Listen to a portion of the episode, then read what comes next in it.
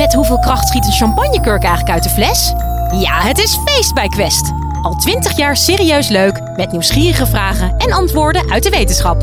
Zo maken we Nederland elke dag een stukje slimmer. Nu in de winkel en op quest.nl.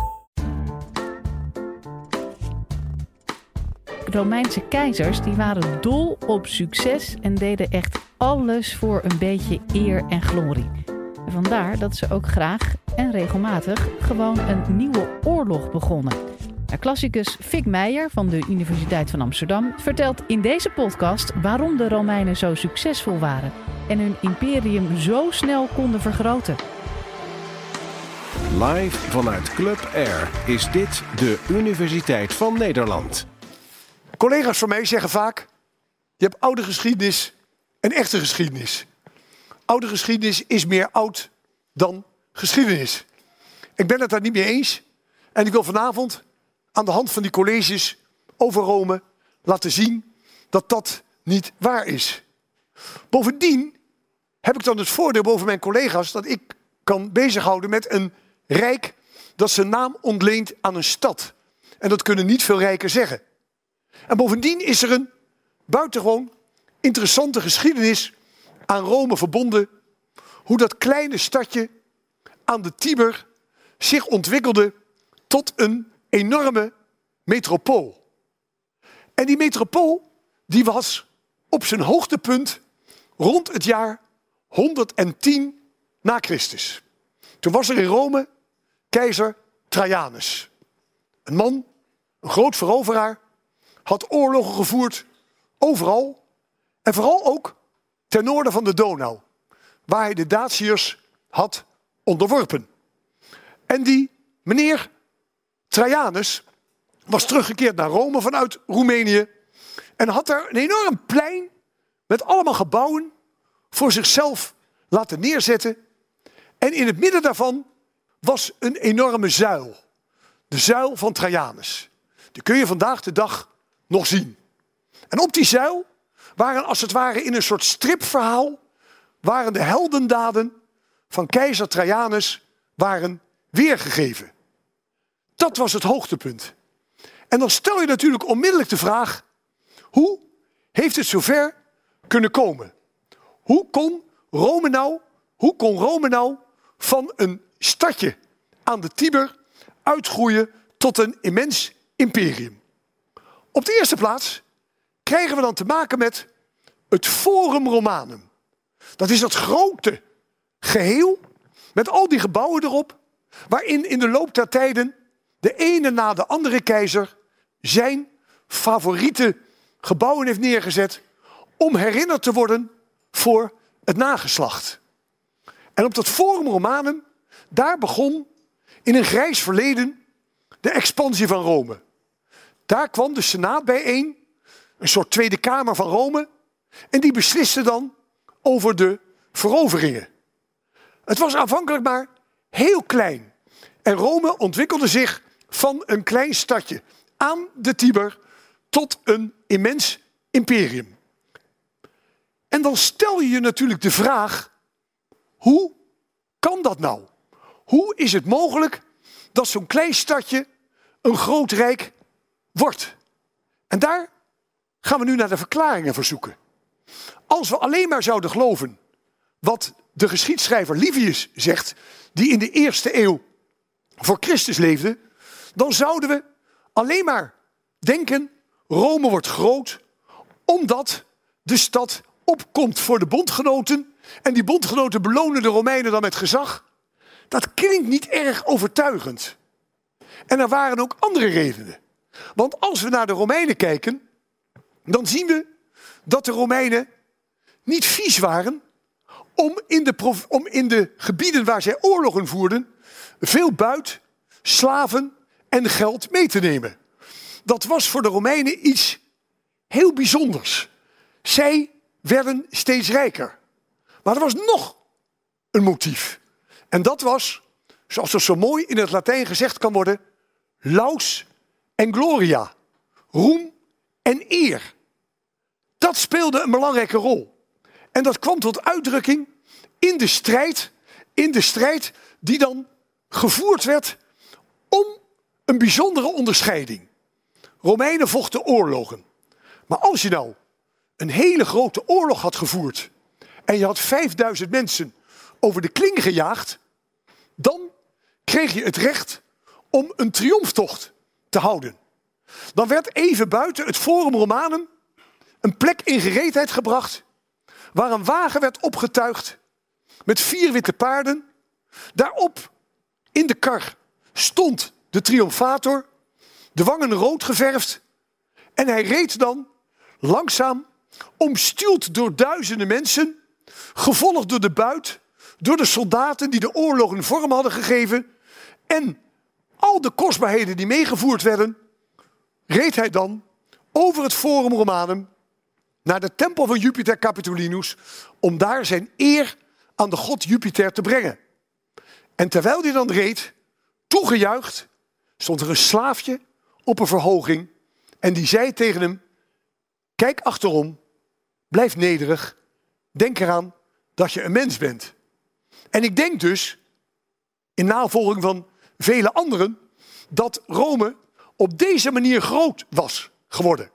Rome zocht steeds naar oorlogen om die triomftochten te kunnen behalen. Er ontstond als het ware een strijd tussen de senatoren om ooit een oorlog te kunnen voeren die die buit opleverde.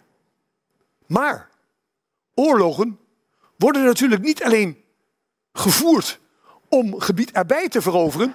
Je wil daar ook een duurzaam profijt van hebben. En de Romeinen hadden dat ook.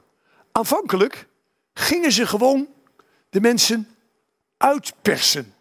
De provincialen moesten de belastingen betalen die de bewoners van Italië niet hoefden te betalen. En het gevolg daarvan was dat die provincialen klaagden. Die stuurden gezanten naar Rome om daarover te klagen. En dat werd vaak niet ontvankelijk verklaard. En daarom gingen de Romeinen op zeker moment ook over van dit is niet vol te houden. We moeten wat anders bedenken. En dan zie je dat die Romeinen ook steeds meer die provincialen in het beleid gaan betrekken. Je ziet ook dat ze verder gaan. Je ziet ook dat Grieken, die tot dan toe vooral geminacht werden, omdat ze niet goed tegenstand hadden kunnen voeren tegen de Romeinen, dat die Grieken nu steeds meer gewaardeerd gaan worden. De Romeinen verdiepen zich in de culturen van anderen. De Romeinen gaan de Griekse geschriften lezen, gaan de beeldhouwers volgen, gaan sculpturen bekijken. En het gevolg daarvan is dat er talrijke kunstwerken uit Griekenland naar Rome worden gebracht. Er kwam nog meer naar Rome. Er kwamen artsen naar Rome. Filosofen kwamen naar Rome. Architecten. Rome begint geleidelijk aan van een stad van, ja, ik zou bijna zeggen een primitieve behuizing, een Griekse stad te worden. Met de aankleding die steeds meer op een metropool gaat lijken. Er komen grote aquaducten. Er komen nieuwe gebouwen bij. Rome wordt steeds groter. En Rome gaat ook werken als een magneet. Een magneet op de anderen. Er komen provincialen die nu door de Romeinen beschouwd worden als mensen van dezelfde signatuur, die komen naar Rome toe. Want daar gebeurt het. In Rome is werk. In Rome kun je doen wat je wilt. En dan zie je dat er een enorme influx, een enorme toevloed komt van allemaal mensen uit de provincies. En die vinden ook werk. Want de keizers, de keizers die bouwen steeds om hun eer en glorie voor het nageslacht te bereiken. We kennen de woorden van Augustus. Ik trof een stad van baksteen aan en liet een stad van baksteen van marmer achter. Dat is natuurlijk niet zomaar gezegd. En al die mensen, metselaars, koperslagers, touwslagers, timmerlieden, die vinden werk in Rome. En het gevolg daarvan is, is dat Rome een metropool wordt waar, waar verschillende volkeren naast elkaar wonen. Aanvankelijk wonen ze allemaal in aparte wijken. De Syriërs bij elkaar, de Spanjaarden bij elkaar, de Galliërs bij elkaar. Maar na verloop van tijd gaan die mensen zich aanpassen in Rome. Zij gaan ook buiten hun eigen wijken treden. Syriërs gaan om met Spanjaarden, Spanjaarden gaan om met Galliërs, Galliërs gaan op met anderen. De enigen die eigenlijk apart blijven wonen zijn eigenlijk de Joden die in Trastevere hun eigen God beleiden. Want de andere goden, die gaan de Romeinse goden beleiden. Die gaan goden aanbidden die ook de Romeinen aanbidden. Hadden ze eigenlijk altijd al. En ze namen ook nieuwe goden mee. De Egyptenaren nemen mee Serapis, de godin van de overvloed. Ze namen mee Isis, een machtige godin. Ze namen mee, ze namen mee Apis, de stiergod. Rome liet dat toe, want Rome was polytheïstische samenleving. Een samenleving waarin veel goden waren. En zolang al die goden invoegbaar waren in het Romeinse systeem, zolang vonden de mensen het allemaal goed. Rome was een, in dat opzicht een redelijk tolerante samenleving. Hoewel er altijd oer-Romeinen waren die zeiden: Ja, wat jammer dat al die vreemdelingen er komen, want Rome is onze stad en niet hun stad. Maar dat was een kleine minderheid. Pas toen de christenen kwamen, toen veranderde het beeld in zoverre dat toen er een soort religieuze verwarring kwam. De Joden hadden één God, maar die werd vooral aanbeden in eigen kring. De christenen gingen, als het ware, vroeten in die polytheïstische samenleving en probeerden mensen van die Grieks-Romeinse goden af te krijgen. En dat betekent dat er een nieuwe periode in die Romeinse samenleving ontstond. Ik hoop dat ik jullie in dit college heb laten zien dat Rome een opgang beleefde. Van een heel klein stadje aan de Tiber tot een metropool. Dat dat gepaard gegaan is met veel geweld. Soldaten, dienstplichtigen, deden dat graag voor Rome. Want de glorie van Rome straalde ook op hen af. Maar na verloop van tijd zagen die Romeinen dat dit toch niet de echte oplossing was. De echte oplossing voor een rijk was meer een samengaan. En dan zie je dat Rome zich openstelt voor andere culturen. Dat Rome ook mensen van andere culturen de gelegenheid geeft in Rome te komen. En dat is denk ik de kracht van Rome. Het pragmatisme. Om, als de situatie zich voordeed, ook meteen te kunnen omschakelen.